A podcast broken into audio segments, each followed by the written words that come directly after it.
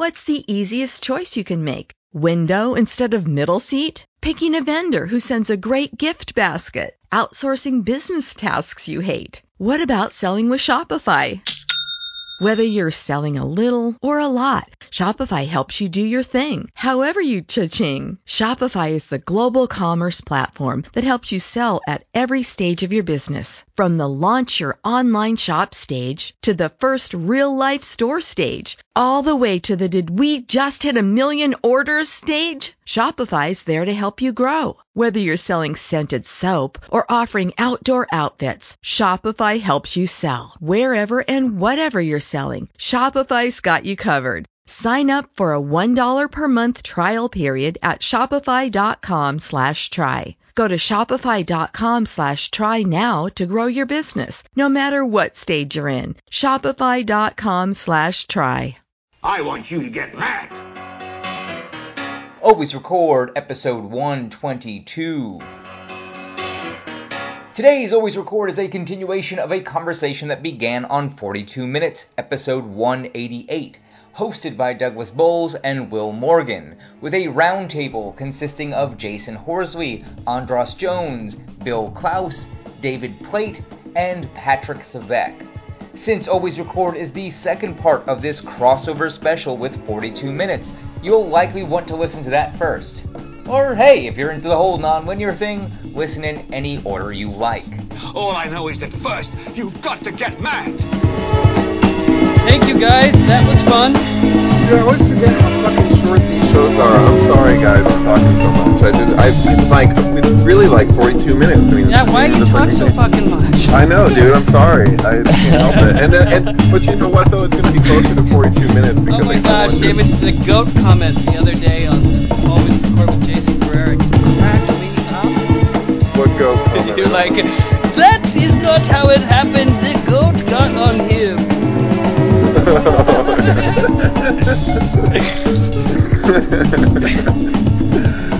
All right, gentlemen. It has been a pleasure. I'm out. Please continue and have a wonderful Not day. Not always recording? What? We're oh, yeah, we are. Will's got to go to work. Oh, I'm leaving. Fuck? Look, fuck man. That, Will Morgan. You're calling him sick. You're calling him sick today. What dude. would That's Don bullshit. Draper do? You're calling Don Draper would go to work. So. No, he would disappear for a few days.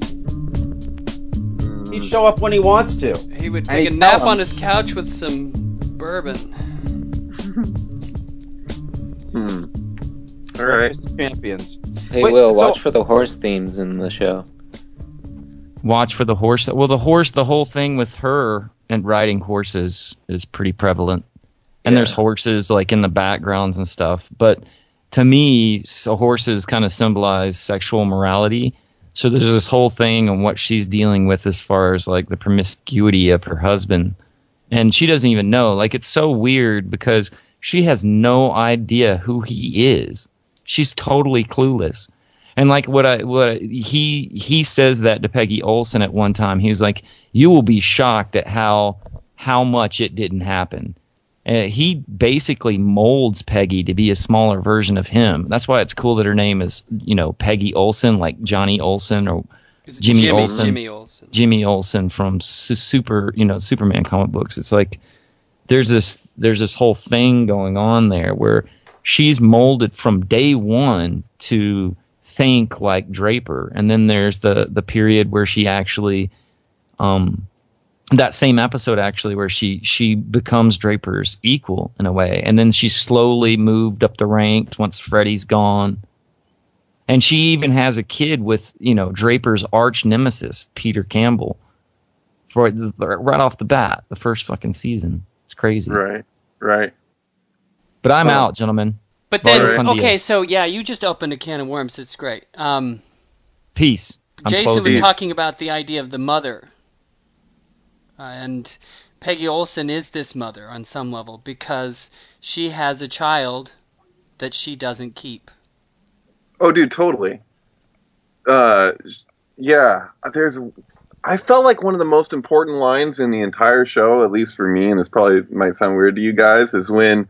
Um, was it? Uh, there's the discussion about bringing the kid to go see Planet of the Apes, and the mother's upset, And uh, I'm sorry, it's been too long. I'm, I'm I always forget this guy's name. P- Price P- P- Pierce. What, Roger. What Roger. What? I'm just Sterling. Yeah, Roger Sterling. Okay, so Roger Sterling says, "Oh well, my mom brought me to go see the Golem when I was a kid," and like. I mean, Patrick, I'm sure you can appreciate this, and I don't know, uh, you guys know me. Uh, what the fuck? I'm watching this movie, and I'm already tripping out over the whole Moonchild Golem thing and relating it to Rosemary's Baby for days, and just, I'm seeing all this stuff. I mean, I, I you watch an episode, it's so long, I mean, I can't, I don't have enough notes here to show all the places where I was tripping out on that. But then that was like the direct sync wink for me. I was like, oh, really? Because I relate to the whole sixties as creating a golem. Like, I don't look at a golem as embodied necessarily. I see um, that spreading the philosophy of Thelema and all of that, and I connect it to the nuclear bomb, and I have this whole trip out on it. It's in my Sync Book chapter.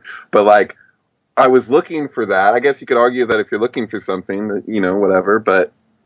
of all the things that he could say, because the people who did the Golem did Metropolis, and Metropolis is about this Scarlet Woman, and it's got this whole, and about Babel, and that's the theme of the whole fucking deal. And like right before, in the nineteen twenties, before Metropolis came out, these people produced the Golem, and it's all the whole special effects crew and all of that.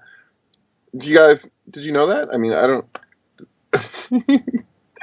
So, but actually, this is the this is some a question that I have that I'm really curious about Mad Men, and sort of goes to what you were just saying about if you're looking for it. I'm curious, are there things that you expected to happen or see based at, like, so we've been having all these sync theories about this for since, you know, probably season two or three. We've been having these this we've been hovering around this conversation. I know I've almost had it with you, Dave, several times, and David, and uh, and I think we, Bill, as well. And like with all of you, we've had these uh, these conversations about uh, Mad Men and what the syncs are that are going on there. And I know that there are some things that I thought would show up that didn't. Which, in a way, I always think of as kind of a, a good sync test. Like if everything you expect to see shows up, you're looking in a mirror. You're not. There's no way that you're connected to the unless you have a, psych, a total psychic connection with the artist, and you're completely on the same way, same wavelength. So I'm just kind of curious: were there things you expected him to explore or go to that he didn't? I thought oh, that, that Don would have an explicit psychedelic experience, uh, chemical-wise, uh, endemic to the culture and the time. Uh, clearly, yeah. He goes on a trip, and he goes his on, on his own odyssey, so, I mean, it's represented, but I thought it would be explicit. Um, he tokes a few reefers every now and then, but it doesn't really seem to uh, uh, affect him too radically, so that's why I think he never makes the jump uh, to any harder stuff, because he kind of knows what that is. So I like that that curveball, like, I'm glad that that didn't happen. If it would have happened, I think I wouldn't have liked the show, so... Well, Roger was the one who got to do that. We got right, to, we get our fix. We get to see it, but it's in a way that we didn't expect. Yeah, I agree. I love that. Because Sterling kind of stays the same. He that just he rolls with the punches on that shit. I mean, he goes as out there as you, you can, but he he doesn't really get uh, swallowed up by the experience. He just sort of puts it on the shelf and says, oh, I can use that whenever I need to. And that's well, he goes right back into the pattern. I mean, that's the thing. He has this huge break from the pattern, all these realizations and everything. And then it's like, despite all of his revelations or whatever, that's such an expansive experience. It's it's true to what often happens, where you just go right back into the old swing of things with a little something extra in there for daddy simultaneously. My one last thing about uh, the L S D thing is uh, a friend of mine pointed this out, and I think it was a really astute observation. Um, Sterling, uh, so... when they get sold to McCann Erickson, they mistake Peggy for a secretary, and she's staying in the abandoned building while everyone moves over to McCann Erickson, right? So there's yeah. a sort of girl falling in this wasteland, right? And there's a scene where Sterling is there, and he's looking for booze, right? Oh, yeah, and will you all, drink vermouth? Will you drink vermouth, right? And I think that Sterling is looking for any way to slip her some of the L S D he has, because he realizes she's a little girl in a big man's world, and she needs to see some shit. So it's a father-daughter. It's like, I'm going to share my wisdom with you. And so she stays with her. He's a sitter. He stays with her the whole time, and she just roller skates around that room, and then the next shot you see is her in the sunglasses, entering McCann Erickson like a badass because she figured out exactly what she was going into. So that wasn't explicit, but I think that that's one hundred percent uh, accurate in that it's a father-daughter passing the torch of wisdom, and he dosed her. I think it's a beautiful... Uh, you think he dosed her? Well, I did not catch that. Thank you, Bill.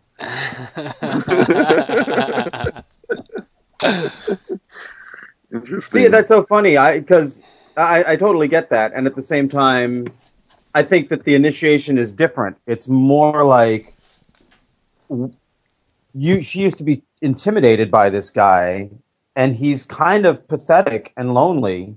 I mean, that line, I've been thinking about that line, would you drink vermouth? Because as a as a bartender, that's that's just hilarious. That's that's some pitiful alcoholic behavior. Mm-hmm. And so and sh- so she's there, and she is clearly she is not she's not just his equal. She's she's the future, and he is not. And so it, it I get the father-daughter thing, but it felt much more like that moment when you see your father not as this, you know, terrifying, perfect, you know, being, Superman, but you see him as an old drunk who's lonely and just wants, you know, and has no one to talk to.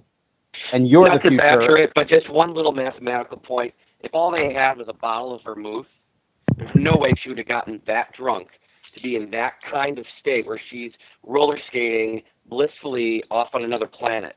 So just mathematically, they didn't have enough alcohol for her to get that whacked out. Uh, there was something, well, I think, in her cup.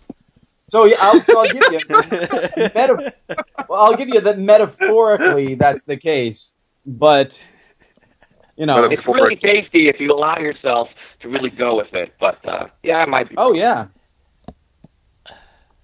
Hmm. Interesting. So does Dawn explicitly create that Coke ad? That's explicitly what happens. I think that's what... I mean, there's... if. I thought yeah, Peggy I did mean, that first.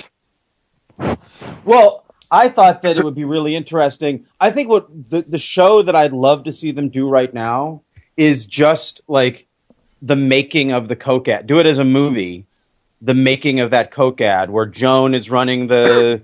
Video is running the, the production company that does it. That's actually pretty they, good, man. And they bring in everyone to, like, that would be so fucking awesome, right? We're just so hungry for it, but I don't think they'll give it to us, but it would be amazing. Um, because they could all have their roles in it. Let's wait, let's talk about some of these other characters who are, like, we're focusing a lot on the the main guys and the main women, but there are all these really interesting other characters, like Lane, the the suicidal Englishman, um, or who's the one who's the author who gets shot in the face? Ken Cosgrove. Ken Cosgrove is like my favorite character. I think he might be my fa- one of my favorite characters in the show. Um, do you guys have any thoughts about any of these other? Um, well, the uh, the Brit guy, uh, Lane, oh, yeah. is like is like the Brit who fell to Earth or who fell to America. He's clearly a fallen kind of guy. He he didn't fit in in his home country, and he moves to America, and then he c- kills himself. Like, you're talking about, about a guy tumbling down the stairs. Um, seemingly had everything in the world to be happy, and and you would have expected. Uh, I imagine Don Draper is thankful for Lane in his life because Draper would have killed himself had he not seen Lane do it first. Hmm. Yeah. He, he he realized, I'm not buying that product. I'm not going that way. I mean, the English really get fucked in this series. The one guy gets his leg chopped right. off. That whole company, like, they, they, they tangle with America and just get hosed. And then they don't come back, right? We don't, like... Well, that brings us to Patrick's contribution. Away. Because Patrick has this whole, uh, you guys, you know, it's not in the kitchen sink. There's a Strawberry Fields. Uh, tell us about your deal, Patrick, if you could, because holy cow. Hold Patrick. on, there's an airplane flying over my house right now, and I can't hear anything. Oh my God, that's so ironic. I know. as as I'm telling you guys this, I'm thinking about the thing with. So I was watching Mad Men, and I see six six six out the window. and I'm with Amy, and I'm like, it fucking says six six six. She's like, what? And I'm like, no. And we freeze frame it, you know. I'm looking, I'm like, this fucking six six six out the window on this building across the way. And right after that, you know, um, uh, Joan picks up a plane off of what looks like a miniature version of the Freedom Tower and throws it across the room. And what does she say? Here's a surprise. Here's a surprise. And it's like, um, you know, you're like, oh, what the fuck? She just took the plane off the anti-prism in front of the six six six fucking Sun Square building across the street. And it's like this whole uh, weird thing. But, like, you, you're speaking to the English. I just want to point out that, like, Patrick has done all this work. There's, like, these enormous threads on, on another, um, what's the group called? Um, Strawberry Fields. That's it. Um, yeah. Yeah, so it's, it's, a, it's a Paul is Dead uh, thing that, um, you know, Patrick has, has contributed to, and uh, man, it's just, there's so much there. I don't know if you could do, you know, much of it justice here, Patrick, but oh my god.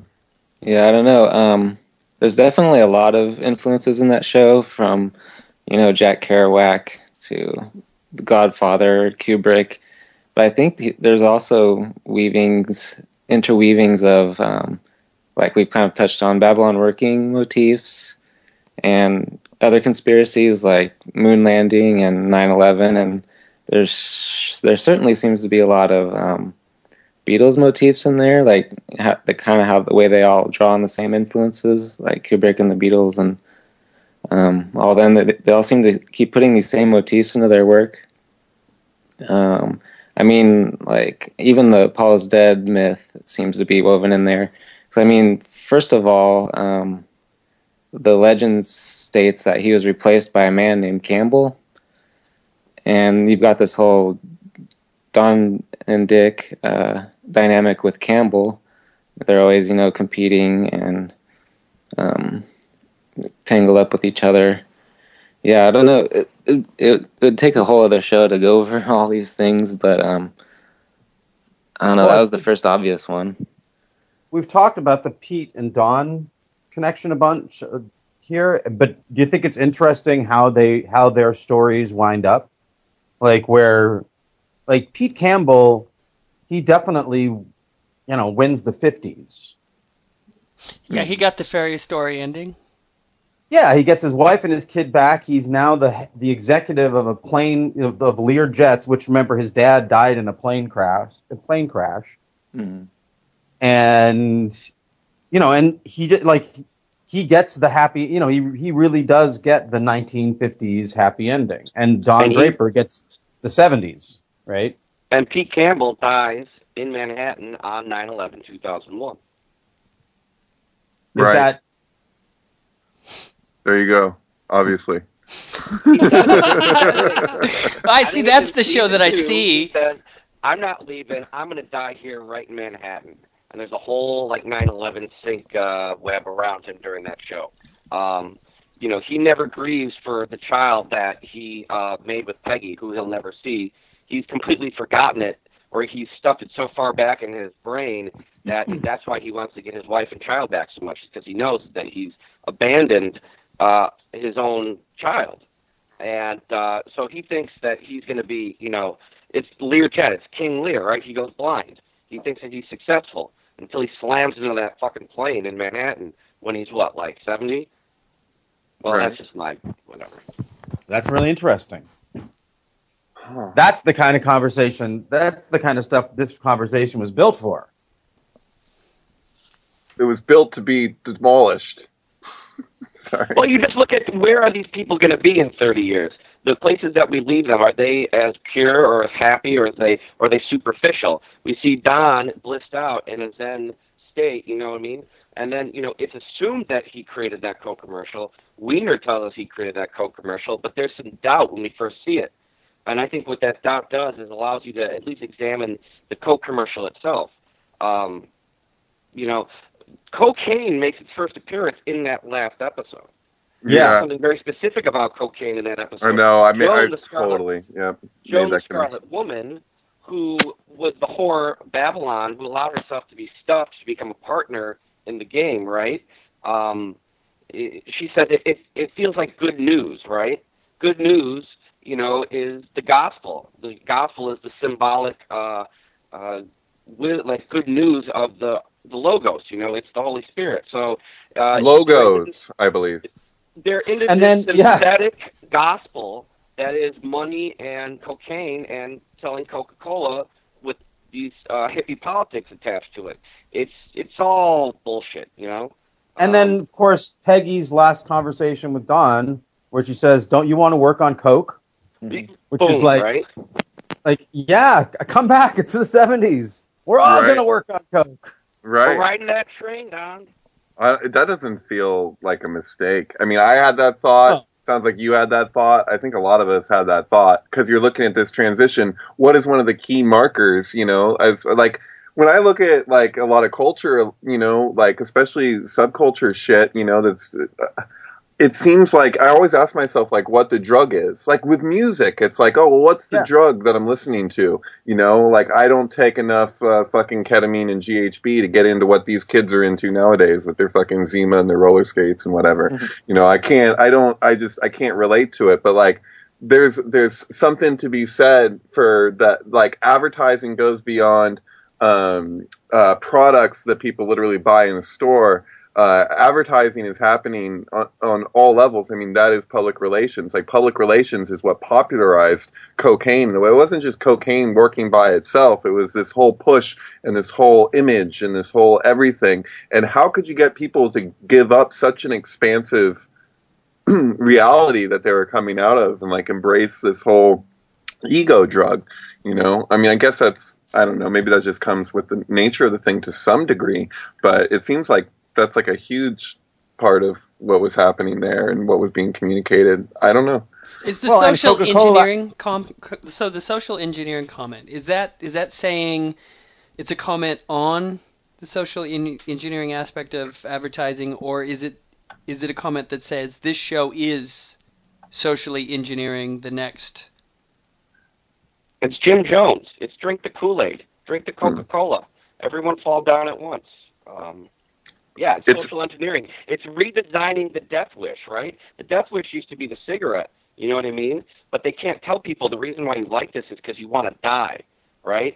Uh, and then people get hip to that, and then they just redesign uh, the selling points, and they just sell the death, death wish right back to you. Um, I think people get addicted to the death of the ego. They just keep killing their ego over and over, but, you know, there's no dissolution like that thing you're talking about, like...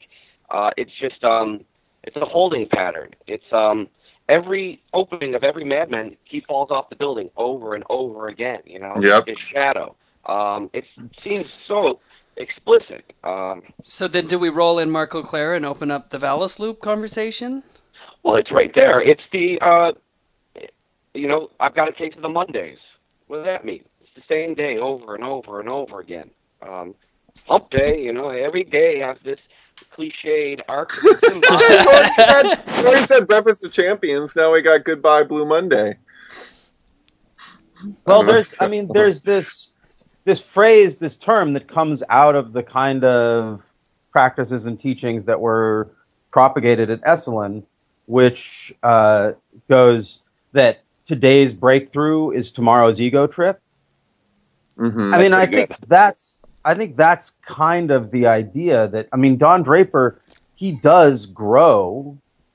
He is not as, you know, blind to himself. He gets to know himself better over the course of the series. He just doesn't have the fake enlightened epiphany that we're supposed to get. He doesn't get to walk off in the sunset. Instead, he walks back into the office ready to kill again. You know, on it, like he's had his breakthrough. It's going to become a, co- a cocaine-fueled ego trip, and then who knows what the ne- you know he's just going to like you say he's going to keep spiraling. He's going to keep doing what he does. And I mean, they show that they let the wheat and the chaff grow together, you know, and then they're separated at the end.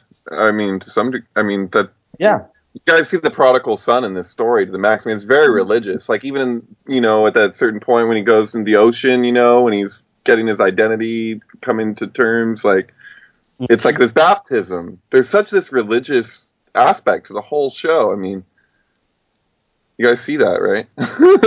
Well, yes, but I think I think that the, what they do really wonderfully is that, and I think that uh, I think maybe it was Patrick who was saying this, the, the soap opera aspect of it. See, they're so deft at representing, at, you know, casting great characters, building great characters that are all fictional and all are all have all of their dramas are made up, and we are so engaged in them. And yet to put it in this backdrop of all the stuff that we're talking about and picking up on, whether it's if you know about history, you're going to get more out of this show because of knowing about history. If you know about religious, uh, the religious architecture of, you know, of consciousness, then yeah, we're going to throw some of that in there too. And putting a tarot card at the end is explicit. Not you just know, any tarot card. He right. put the tarot card that's literally the conscious mind. So you have Raish, right, front of the head, so opposite the moon, and so it's not subconscious. So it's as if, um, you know, basically in, it's encouraging the individual to uh, make the un- unconscious conscious, so to speak. Not that you can ultimately do that. I mean, the subconscious remains the subconscious, but in terms of, like, understanding symbols and how they relate to the archetypes, that's the meaning of that card. Like, of all the cards in the deck, that's like, you know, come to understand, you know. I want to throw another thing out here. I'm just looking at the I M D B, the Wikipedia page, and they're saying that as of two thousand three, seven of the nine writers on, no, as of it's not two thousand three, as of its third season, as of its third season, uh, seven of the nine writers on the show were women. And part of the thing about making a T V show, like Matthew Weiner, it's his show, and he runs it, and he created the architecture of it. But he then went out and just if he like just the way he cast the best actors to bring other things, you know, John Hamm kind of has to be Don Draper. I mean, he, that's hmm. a that's a that's some genius of casting because he was, you know, he was a guy who was doing walk-ons. He, you know, he did a he did a. Uh, one line or, you know, one bit scene in Fear and Loathing of Las Vegas. In Las Vegas, he uh, he's the gay. Uh, oh, that's hotel. Fucking him! No way. Yeah. He's the, the oh god, the hotel. Yeah, guy. the guy. Yes, that's the, that's. Oh my god, dude! That's really. So, that's so. John Hamm is walking around being that guy, and Matthew Weiner sees him, and. You know, it's really interesting. He goes, you know, he's an he's an unknown actor. He's playing the lead. In the second or third season, he's the produ- He's one of the producers of the show, and that's a sign of like he went from being nobody to being not just a star, but iconic, and a star really overnight. And that's you know that's brilliant casting. And I guess my point that I want to say is that you, if you do that, if you do that meticulously with your actors, you're also going to do that with your writers. And I would be very interested to know, like, like we're talking about all this, this, the stuff that's built around the back of it, this, uh, the sacred architecture, the history that he's, the people he's hiring, he's getting people who have that expertise to fill that in with and for him, right? Because it's this something this big can't just come out of the mind of one person. Yeah. It's someone who built that team, so. I don't know. Th- I don't have that information here, but I'd be really curious to know who the who the who was in that writer's room, who the mm-hmm. women were, because sure. it's such a well-written show and it's so smart. Um, you got to think. You know, I know that Lynn Shelton directed an episode of it, and she's a director out of Seattle who's made a bit of a name for herself. Um, and she's someone to keep an eye on. I don't know. This is. I guess this is the these are the sinks that I'm I'm really curious about are like who are the people who are creating these imagine like it's, it's an entirely imaginary world they created. Mm-hmm. Entirely. It feels because of the well, I I guess yes, it's not a science fiction world, but it's just like if you wrote a story about a love story in during the Revolutionary War. The figure and ground of this this production, the figure is entirely imaginary, the storyline. But the ground, the reason why it's successful is that, you know, you can't control the imaginary, but you can control the ground. They make every single detail, every interior shot as precise as possible. The uh, the clothing, the styles, the way the language of every room is put together is so precise that uh, it, it mirrors the ground that these imaginary characters really would uh, live in. So you have this really strict local dimension in the ground, and then you get free to fly into the non-local, into the stinky stuff with the figure. But, I mean, half of, ninety percent of the work of that show was the ground. Like, that achievement is so insane. It's like we could write Mad Men, but we could not produce one ten-minute stretch of the way that that thing is put together physically, uh, stylistically. Yeah. And the magic of that part of the production, I think, gets lost more than anything. Man, when fucking yeah, Don right. Draper and Peggy finally have that night where it's like the two of them and they get all... You know what I'm talking about? Yeah. There's like the night. That was the my favorite episode, just all esotericism aside, whatever, but like on its own terms, like as a good writing, like getting character development and then getting it to that point where you could actually feel, you're like, finally, they're fucking like broing out. And there's this whole thing, but like, it's interesting because I, I was reading recently in the uh, Zohar with my teacher where it was explaining that the relationship between Za'er and the Shekinah is one of brother and sister, which is like, why they never actually, like, I mean, in the world that is to come, yes, these two things meet, but it was expressing how the the appeal of the Klipot is a whole other thing, because they don't, they're, they're, it's like a brotherly, sisterly love that they can't make into a relationship, because it's like, uh, doesn't necessarily feel right. It's kind of a weird thing to be describing in terms of that, but, like, I looked at Peggy and I was like, well, if there's a Shekinah on the show, it's her. And Don is ultimately that, but that's the, but his Don is draped. He's making a beast of himself. It's like he who makes a beast of himself rids the pain of being a man at the beginning of Fear and Loathing. You know, that's kind of convenient. I was thinking about that earlier in the conversation when this was forty-two minutes. Uh, literally that line of he who makes a beast of himself rids the pain of being a man in relationship to Don Draper, relating him to the beast. Hence, you know, the sun at the end of every Uh, episode and that kind of, I'm like, this is all Babylon. The basis for Babylon is the Babylonian Sun Square. He's like the basis for Babylon as far as Mad Men is concerned. And so I was like, oh, but he isn't that. He's like purging himself of the cliffotic layers, which is literally like his father's dick being boiled in pig fat. So like, I, you guys get where I'm kind of going with this? Yeah, and I want to know the balance of that. So he who becomes a beast uh, gets rid of the pain of being a man. What about she who becomes a scarlet woman? Right. Well, she she does she take on the pain of the world? I think she is bringing something else to it. It's like the only like it's not. It's about what she's. It's the black swan, right? I don't think it's as simple as the thing. I think it's like both at once or something. It's like she's, you know how like in alchemy you separate, you coagulate, and you reunite. Like, there's, like, this whole thing that's, like, this transmutation process that I see throughout the um, throughout the episodes. And, like, that's why I see the symbolism of moving through the whole seventy-eight tarot deck. You know, you have seventy-eight episodes, and then you have two sets of seven and seven, which equals fourteen, which is temperance, which is fucking the peg with Sawmek. Sawmek is the peg, is Peggy, is the fucking, you know what I'm saying? Like, it's, I mean, for me, that was just immediate. I was like, Seven, seven, fourteen, temperance, seven, seven, strength, Oz, Oz, create like Emerald City, New York, the whole like it was just doom, doom, doom, doom. As far as synchromysticism is concerned, this show is just off the fucking charts. All, you do a little dance on the couch, and that's like hitting your brain. It's basically just like Risky Business. I like come into the room, I'm holding a pickle gun.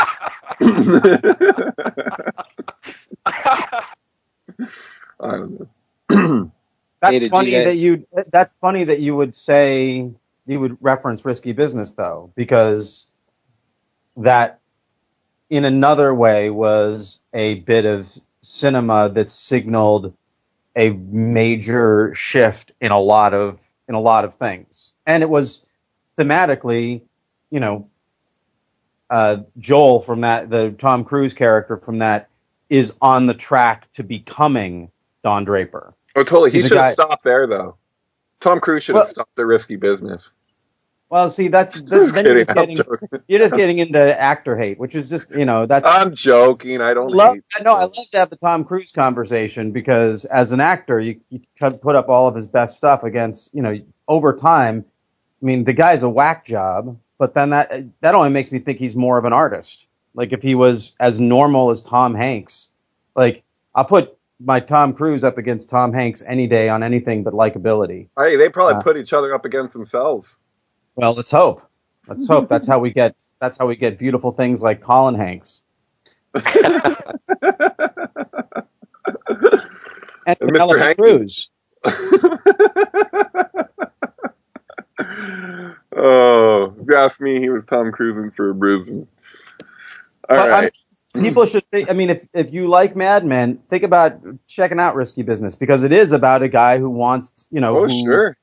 who sell he becomes a pimp as a classic, you know, as a heroic eighty beginning of the eighties kind of move. And also the kind the way that movie is shot is, you know, is if you look at the way that other films of that time period were shot, Risky Business was actually shot a lot more like an ad than it, you know, before Ridley Scott was really getting into that kind of stuff, and or Tony Scott, before the Scott brothers and, and well, others. Risky Business, that was a Coca-Cola advertisement, was it not? Well, let's, so this is what's interesting to me, this idea of advertising, and we need something to believe in. And so does that mean the human condition is emptiness? And then that speaks to consumption versus nourishment. And I mm. think ending at Esalen plays with that a little bit. But then – so it's funny because Mad Men has kind of been the the subtext to a lot of – as I hear various conversations, so like Alan's conversation with Jasun Horsley on The Liminalist, I took some notes after that. And then when – Will and Bill spoke the same thing, and like the the underpinning is this idea of empire. So Will, yes. Will and Bill are shitting on their, their thrones, but the reason why they do that is because we're we're you know our thrones are located on the Death Star. We're at the pinnacle. The goddamn X-Wing has crashed into the Death Star. Nothing is fucked. I'm sorry. So I it just I wonder about I just wonder about so like as you know yeah Luke Skywalker, you know, Philip K. Dick, let's let's blow up the Black Iron Prison. Is that possible? Well, if you think about I mean if you're talking about Esalen and you're talking about I mean all of these myths, uh, whether it's you know Star Wars, Joseph K., like. When Don Draper has his awakening moment, none of that's happened. Like, think about, I mean, again, I'm just going to sink on the Cruise thing again and for a second. The Scientology comes out of Esalen, you know, comes out of, whether, you know, out of that soup. And I don't know, know about that necessarily. That Scientology, that L. Ron Hubbard was, I mean, that, that crowd of. It's, it's true, actually. L. Ron Hubbard and Esalen are in bed together. Well, yeah, the whole idea, I mean... Because, I mean, that guy who was teaching the little session was modeled on Alan Watts, and that's there's pretty far distance between those two camps.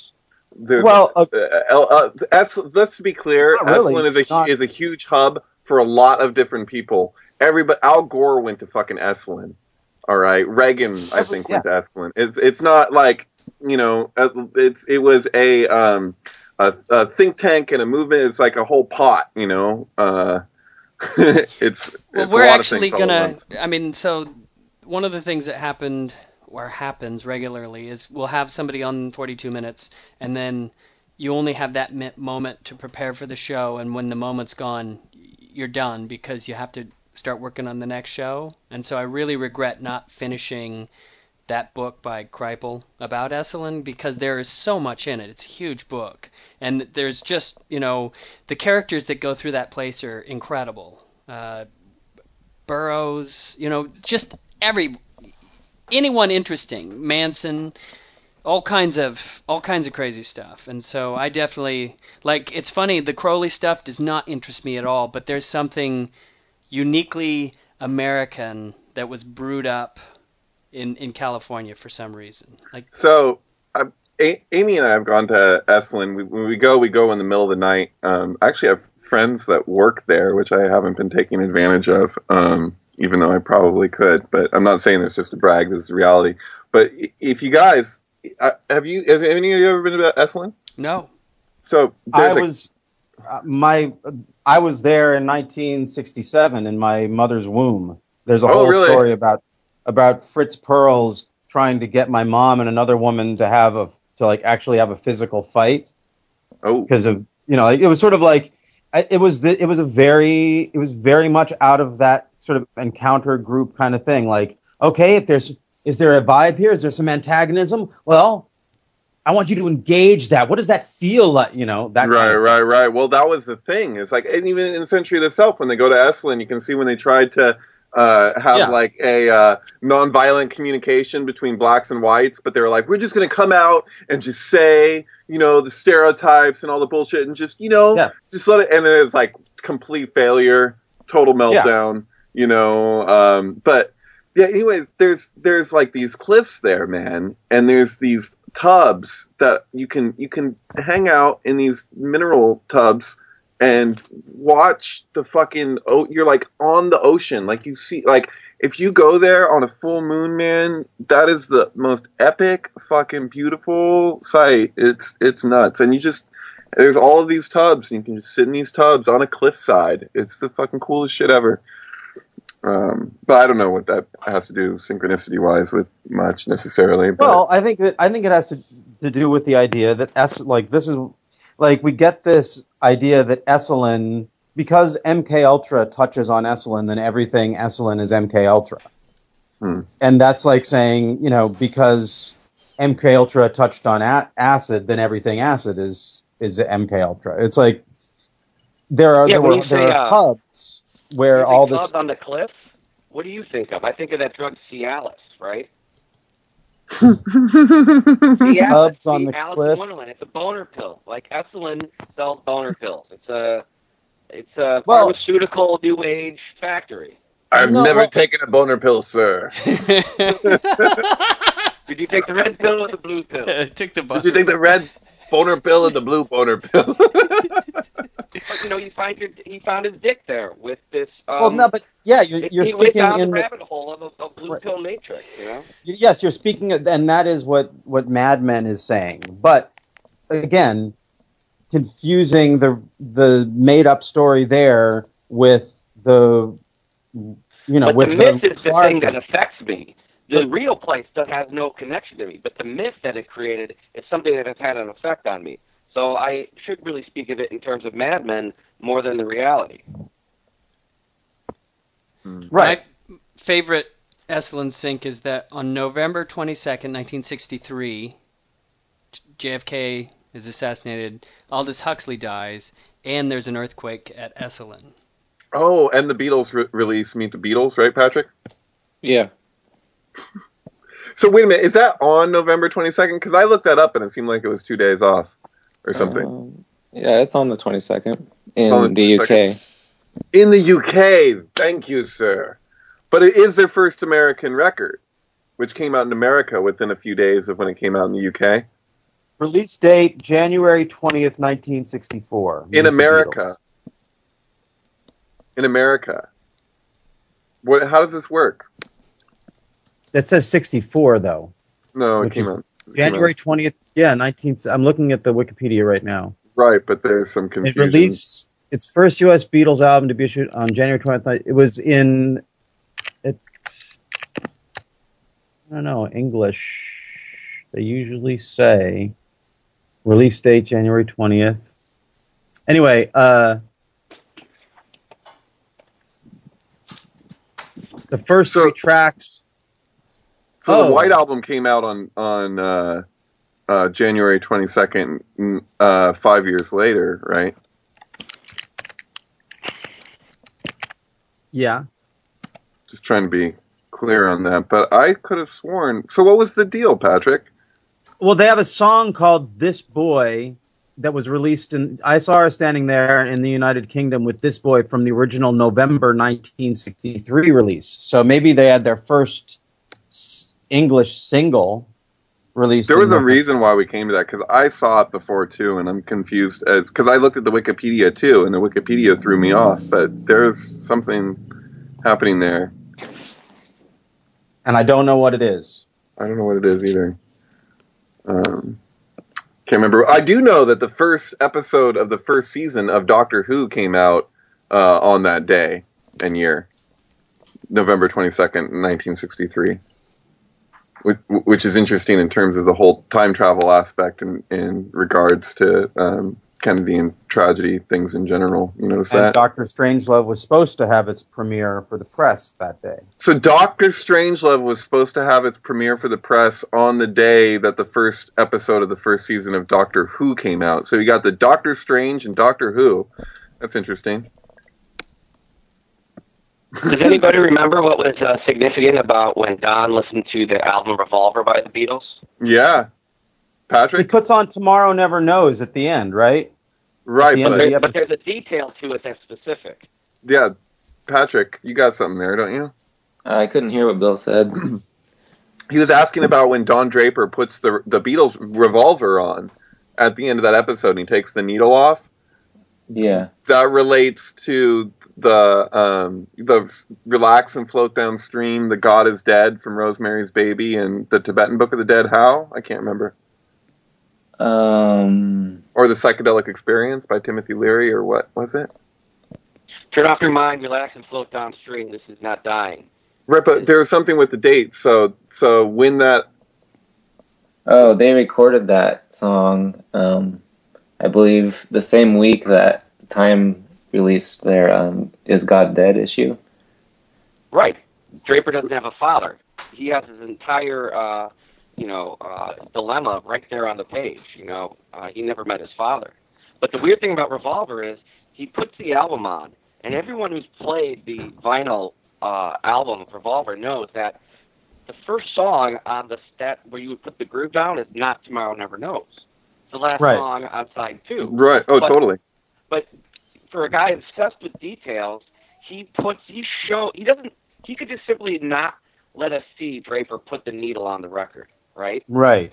But he oh. shows you this little twist, this little warp in time. Uh, it, I just think that it's, it's a very odd choice. It, it seems clunky, and you say, oh, that's like a Kubrick mistake. Like, um, it was a uh, continuity error, right? They sure. didn't catch it. No, he's in full control of his production. That thing is in there for a reason to make you think a specific way. So right? What song is he really playing? Right, because Taxman. Really? Taxman, that's right, because Taxman's the first song on Revolver. Well, the first song on the second side. No, the first... Oh! First song on the second side, what is it? No, the first song on the second side is probably like... Uh, Can't remember. Like, not good. Maybe Good Day Sunshine? So you guys know that Revolver was originally going to be called Abracadabra, which is really interesting because Aleister Crowley changed the spelling for Abracadabra to call it Abrahadabra, yeah. Which is weird because the actual spelling of Abracadabra is not Abracadabra, but Abdacadabra, because Europeans mistook the reish, um, uh, yeah, mistook I was the right. dollar for reish, which is that every Mad Men episode ends with the reish, with the sun card. Which is, it's just funny because that was the switch in the in in Abracadabra. It's, it's Abdacadabra. It's not a reish. It's a Dalit. Uh, but then, uh, oh man, and then the Beatles themselves changed the, the the spelling of the word beetle, you know, to be the beat or whatever, you know. So you have the the the scarabs, you know, scarabs and the Rolling Stones, uh, the Rolling Dung Balls. But um, I find that really kind of interesting that there's this whole uh, correlation between the spellings. Like there's the five Beatles, and then there's um, Wait, uh, like Beatles? oh, excuse me, four Beatles. Uh, there's two Pauls, but uh, you know. But the, there was the the original was Stuart Sutcliffe. Well, and then there was Pete Best. I mean, yeah. I mean, if you want to expand, you want to go there's there, a lot of. You- Yeah, I'm just saying, like, in terms of the symbolism of the Beatles, you have the four, you have, like, the four-letter name, you have uh, tetragrammaton, right? What makes uh, Jesus, you know, Jesus is tetragrammaton with a shin in the middle, right? So he's, like, the addition. I was just relating this whole thing of, like, why the emphasis on there being five Beatles subliminally over and over and over and over and over again, uh, which is something I didn't realize until Patrick's page really um, caught my attention. Um, well, the five Beatles are the Stones, right? I mean, and, and Don doesn't go to the Beatles. He gets his daughter Beatles tickets, but he goes to the Stones concert. Right. That's right. I know. I had that whole, yeah, I remember that. And he totally, and he sort of, he ends up just talking to one of the girls who's into them and trying to figure out why she's into them. Like, he's like, what is it? He has this great little, you know, ad, you know, advertising research moment with. Yeah, that was pretty good.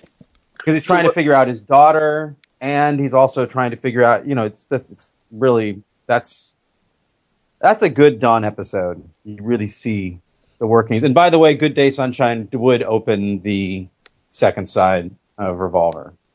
Oh, what would you guys consider the major women that Don Draper uh, gets involved with in the show? Well, the like, first, there's the Bohemian girl the Bohemian. at the beginning. She was a maid, you know. And then there's the waitress. If you thought, if you just think about it, in you know, in terms of like how they're staged, there's the waitress he chases after at the end, and the okay. Bohemian girl he's with at the beginning. But there was his neighbor that he got all creepy. Oh the yeah, Catholic. That was her. She was a Catholic. She falls in love with the Jew, Jewish uh, business, the, the department store lady. Yeah. yeah. That's like the first one he totally falls head over heels for. It's like, I can't believe, why, why am I attracted to her? She isn't the, uh, you know, stereotypical right. picture of beauty. It really throws him, and he redefines his attraction to women. He's he's getting in touch with something that he never had. Uh, and I think he first feels it with, uh, what's her name, Rachel? Who dies was, at the end. Yes, yeah, she dies at the end. And then it's the Maypole teacher, that the teacher from the Maypole episode, who's... Right? It's now I'm thinking about Rachel and Leah. Is that the story? Oh, we need Jason Pereira. Oh, Rachel and Leah uh, from the Bible. Yeah. Yeah, that's significant. I can't remember all the specifics around it, though I should. I mean that when she. Oh, that's out... Fatal. There you go. You got your Eastern Star. F- you know, Fatal around the fucking. Those are the two. Okay. Um, in the pentagram. Do you, are you guys not, not know what I'm talking about? Yeah. Never. Um, I just want to mention here that uh, Patrick has uh, put up uh, With the Beatles, came out on November twenty-second, nineteen sixty-three. This is their first American album, is that correct, Patrick? It's their second U K album. Oh, their second the, U K album. The U S version was retitled Meet the Beatles, but in the U K it was With the Beatles, and that's the one that was released on November twenty-second. Right, Got but so ultimately this ended up becoming yes. the, their first American album. It just didn't go by the same title. Mm-hmm. It's the same fucking album, right? Pretty much, or uh, yeah, I believe so. Okay, well, there. A couple of different tunes, I think. Yeah, no, that makes that makes it make all uh, good. I'm so glad what the fuck? Was... Seriously, November twenty second, nineteen sixty three, With the Beatles. The November twenty second, five years later, the White Album. The year J F uh, R F K dies. Rosemary's Baby. Oh, what the fuck? Yeah. Nineteen sixty eight. Nineteen sixty eight. Uh, White Album.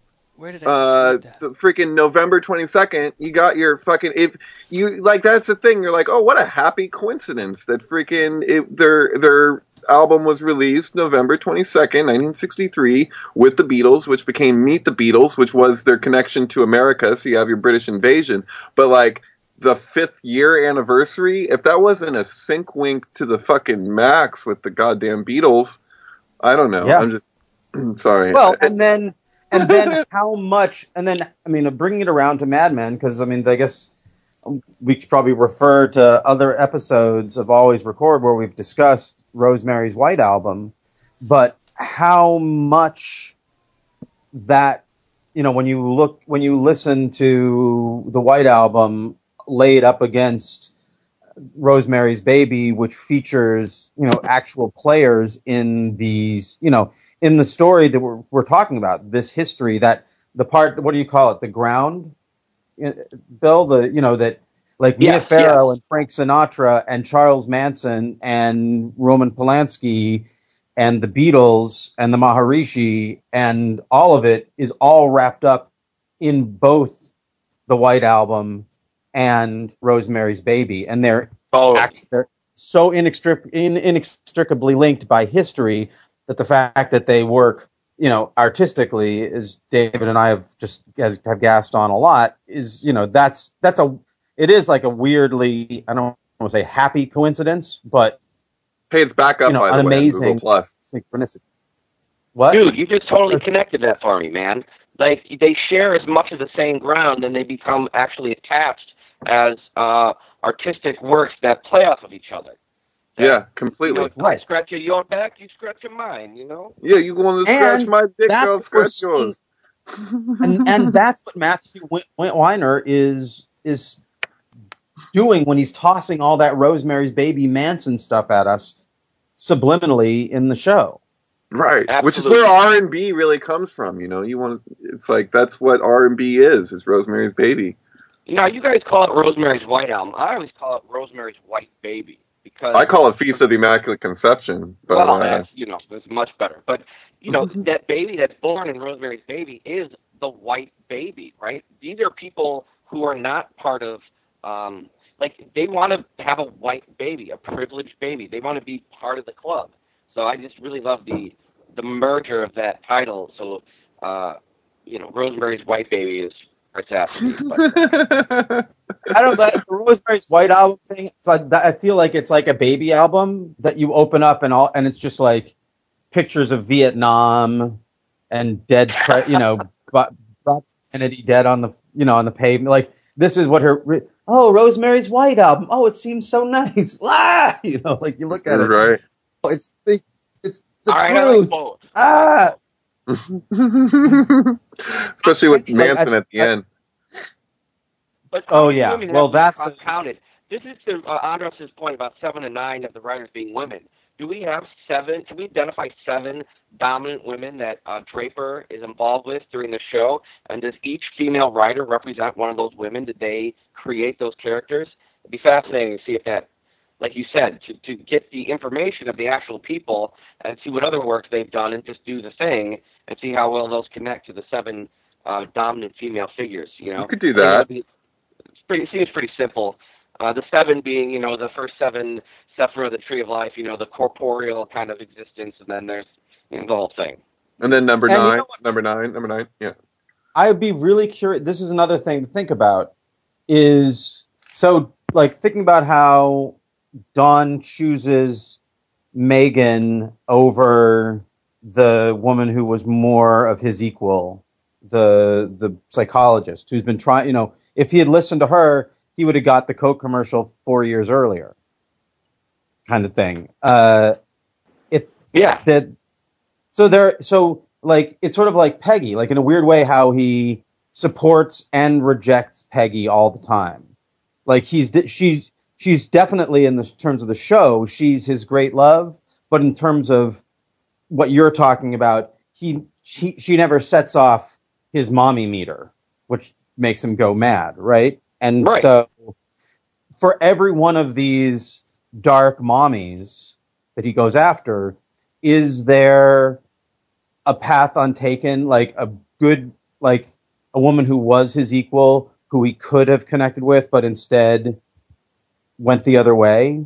You know, like thinking of the first one of those maybe being Dick Whitman, I mean, Don Draper's real wife, Don Draper's widow, who becomes his, you know, his caretaker, the woman who gives him, who does his tarot readings. She's, she's this bringer of wisdom, and he's, it doesn't turn him on at all. Mm-hmm. Turn me on, dead man. I was just thinking that, and then you said it doesn't turn him on at all. That's funny. But turn uh, me on, know, dead man being the backwards message in, uh, what is it, Patrick? Where does it say turn um, me on, dead man? Evolution number nine. Number walrus. Nine, okay. Number nine. I'm the walrus. Number nine, I'm the walrus. Number nine. Number nine. Number nine. Number nine. Number nine. Number nine. Number nine. Number nine. Number nine. Number nine. Number nine. Number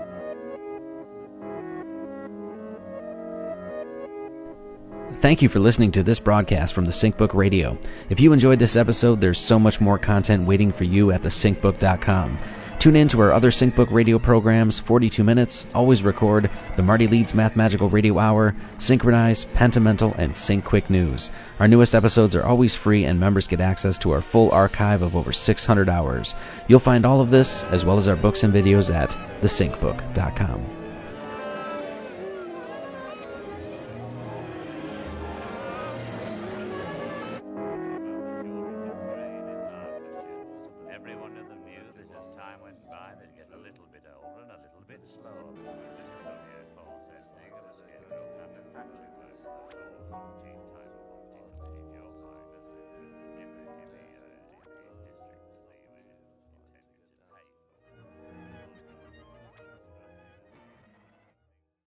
Lucky Land Slots, you can get lucky just about anywhere. Dearly beloved, we are gathered here today to... Has anyone seen the bride and groom? Sorry, sorry, we're here. We were getting lucky in the limo and we lost track of time. No, Lucky Land Casino, with cash prizes that add up quicker than a guest registry. In that case, I pronounce you lucky. Play for free at lucky land slots dot com. Daily bonuses are waiting. No purchase necessary. Void where prohibited by law. eighteen plus. Terms and conditions apply. See website for details.